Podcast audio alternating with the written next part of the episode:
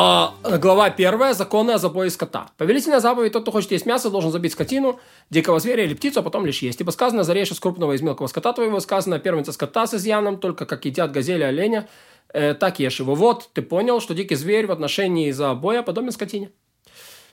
И о птице говорится, кто на ловле поймает пти- зверя или птицу, которую может есть, должен выпустить кровь и покрыть ее землей. Это учено, что выпускание крови птицы, потом выпускание крови дикого зверя. Законы забоя э, для, всех, для всех них одинаковы, поэтому тот, кто забивает скотину, дикого зверя или птицу, должен сперва благословить э, благословение, которое светил на заповедями и предписал нам забой скота. Если же не благословен, но по незнанию или злонамеренно мясо в пищу разрешено.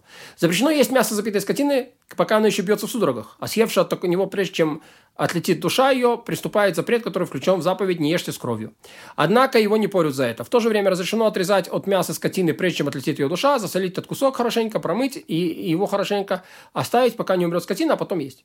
Рыбы изначально нуждаются в забое, но сама добыча их делает э, разрешенной в пищу. Написано в Писании, если мелкий и крупный скот будет зарезан для них, будет ли это им достаточно. Если бы вся рыба была добыта для них, был, э, добыты были для них, будет достаточно. Добыча рыбы подобна забою крупного и мелкого скота. А про саранчу говорится, как собирают саранчу, э, только э, собирание, то есть собирают саранчу.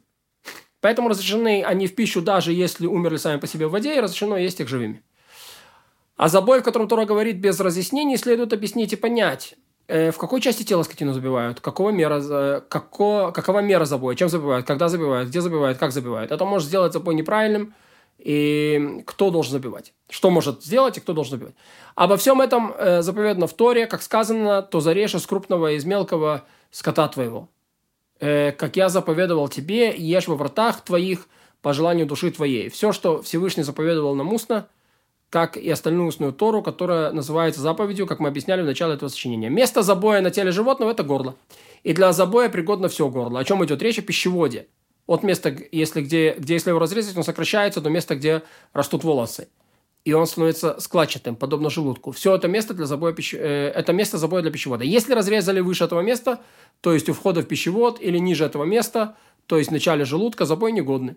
Размер верхнего входа в пищевод, где не следует забивать скотину и дикую тварь, таков, что можно было обхватить двумя пальцами. А у птицы, в соответствии с его размерами, внизу же до зоба. А каково место забоя для трахеи от уклона шляпки трахеи и ниже? Э, то того места, где оказывается начало на крыло легкого, когда, когда пасущаяся скотина вытягивает шею. Такое место забоя для трахеи, все, что снаружи соответствует этому, называется шеей.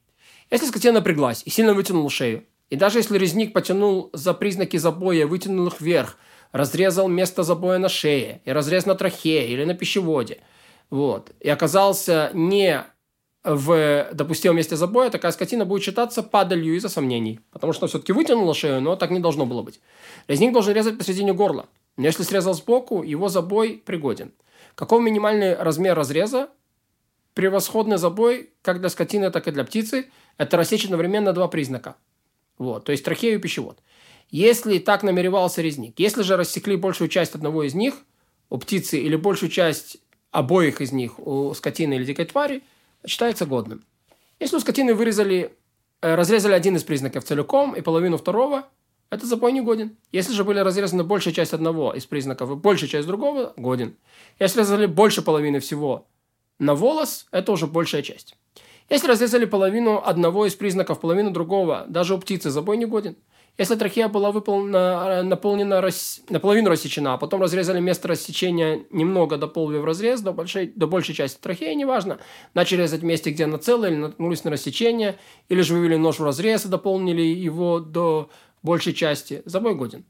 Каждый из них должен проверять рассечение признаков правильного забоя после забоя. Если же он проверил, а голова забитого животного была отрезана прежде, чем он проверил, это падаль, даже если резник тщательно проворен. Всякая скотина считается запрещенной в пищу, пока не убедятся наверняка, что он забита правильным забоем. А чем забиваю, чем угодно, как металлическим ножом, так и куском кремня, или стеклом, или краем болотного камыша и тому подобного режущим предметом, но только если этот предмет крайне остер и нет на нем изъяна. А если на острие предмета которым забивают, была бороздка, даже самая маленькая, то забой не годен.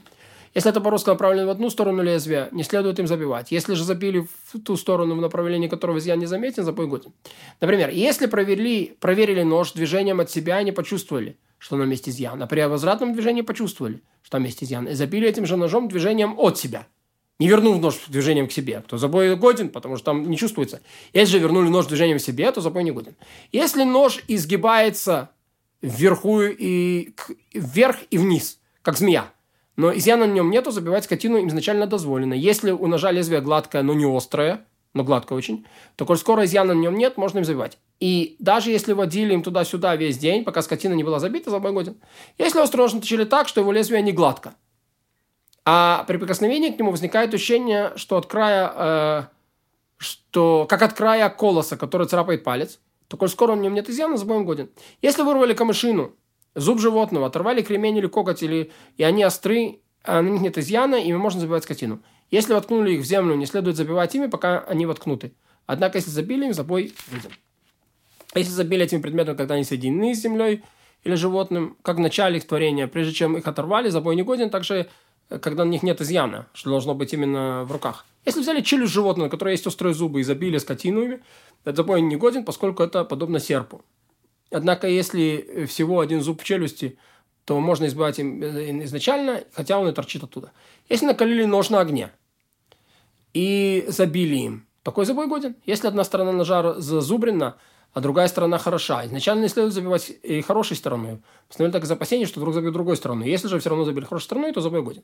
Резник должен проверять острие ножа с одной стороны и с другой стороны, как он это делает, двигает от себя и к себе по подушечке пальца, затем от себя к себе по ногтю, острием и двумя сторонами ножа, проверяя, нет ли у него кого-нибудь изъяна, затем этот нож можно забивать.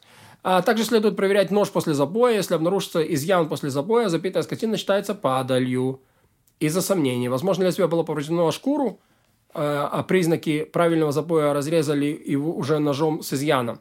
Поэтому тот, кто забивает э, много скота или много птицы, должен проверять нож перед каждым забоем. Если же не проверял, а проверил в конце, и нож оказался с изъяном, то все забитое будет считаться падалью из-за сомнений, даже первая им забитая скотина.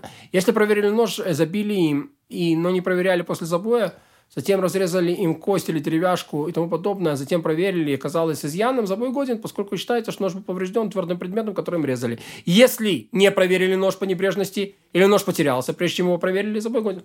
Если мясник не проверил нож, которым он забивает перед мудрецом, и забил им для себя, проверяют нож. Если проверка окажется хорошим, подвергают резника отлучению, поскольку он может в другой раз положиться на себя, хоть и нож его был, и хотя нож его будет с изъяном, он будет забивать все равно. Если же окажется, что нож вообще с изъяном, так его смещают с должности и отлучают, а все мясо забитого скотины считается трефой. Какой длины должен быть нож для забоя? Любой. Но только, э, но только это не должно быть предмет настолько тонкий, что им не режет протыкают, например, маленькая зубила или тому подобное. А когда забивают? В любое время, днем и ночью, но только если у резника есть факел, чтобы он видел, что делает. Если забили в сумерках, забой годен. Если забили скотину в Кипур или в саббат по неведению, то этот забой годен, коль скоро это сделано, коль скоро это сделано э, злонамеренно, нарушить подлежит смерти или плетям. За нарушением Кипура.